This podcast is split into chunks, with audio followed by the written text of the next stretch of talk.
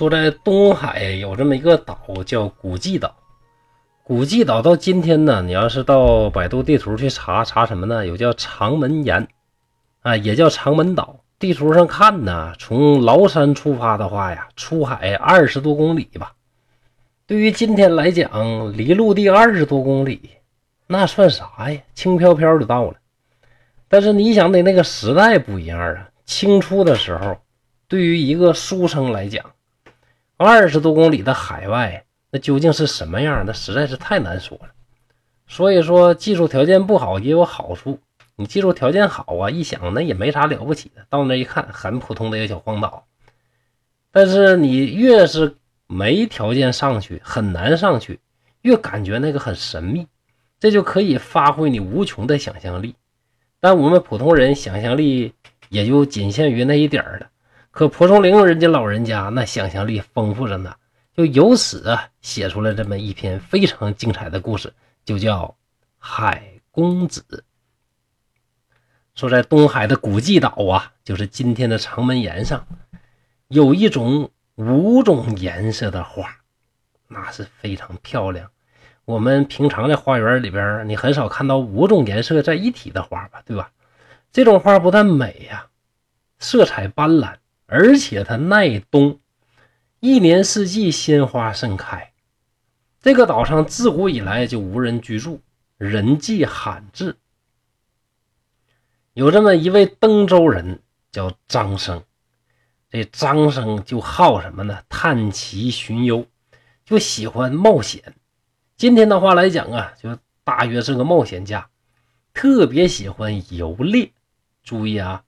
这个人喜欢什么呢？喜欢旅游，喜欢探险，而且喜欢打猎。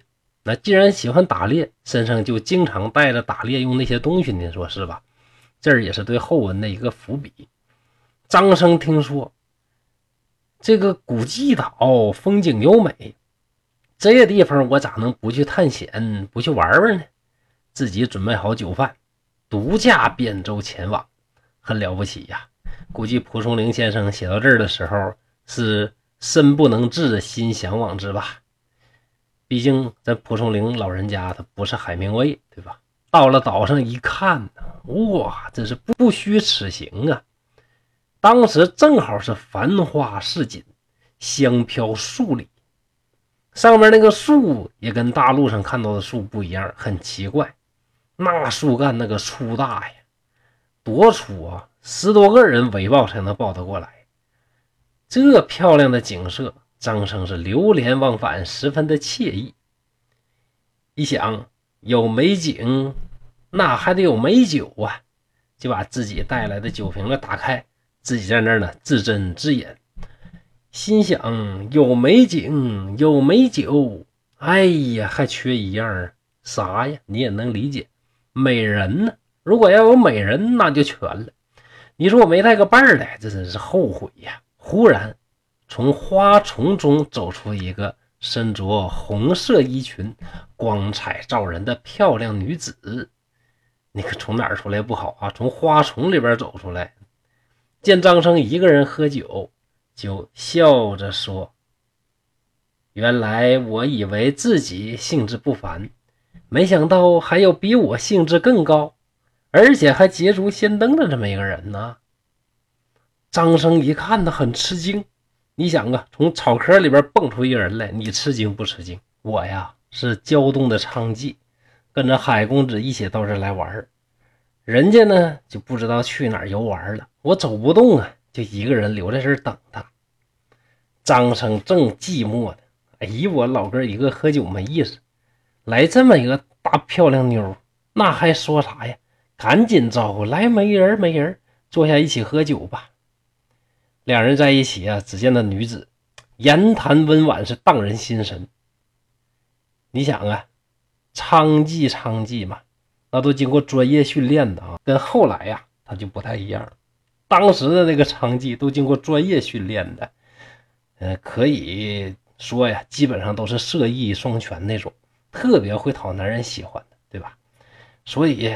很快呢，就把我们张生给吸引住了。张生心想：这海公子溜达来溜达去，溜达过瘾，肯定得回来呀。万一他一回来，那我这好事就成不了。趁现在吧，我等着海公子没回来，我就把这事儿给他办了吧。抱住这女孩呢，就开始亲热。这女孩呢，都没半推半就。原文叫什么？欣然从之啊，挺很这个痛快的啊，乐呵的就从了啊。这两个人呢就开始亲热。正亲热的时候，估计我们张生正在一个非常开心的一个状态和境界里边啊，就听的是狂风大作，草木折断，发出咔吧咔吧那种响声。女子急忙推开张生，站起来说。呀，海公子来了！张生一听，赶忙把裤带呢系好，吃惊的回头看，这女子已经不知去向，不知道撩哪去了。紧接着就看一条啊，比水桶还粗的大蛇从树丛当中窜起来。张成害怕呀，急忙猫到这个大树后边，心想啊，你看不见我，看不见我，看不见我，看不见我，想得美，还看不见你。那蛇呀，噌一下就窜过来了。你不搁树后边猫着吗？这大蛇用它的身体把张生是连人带树结结实实的捆了好几道啊！这张生的两条胳膊被缠到两个胯中间，一点都弯不过来，更使不上劲儿。这个时候就只剩坐以待毙了。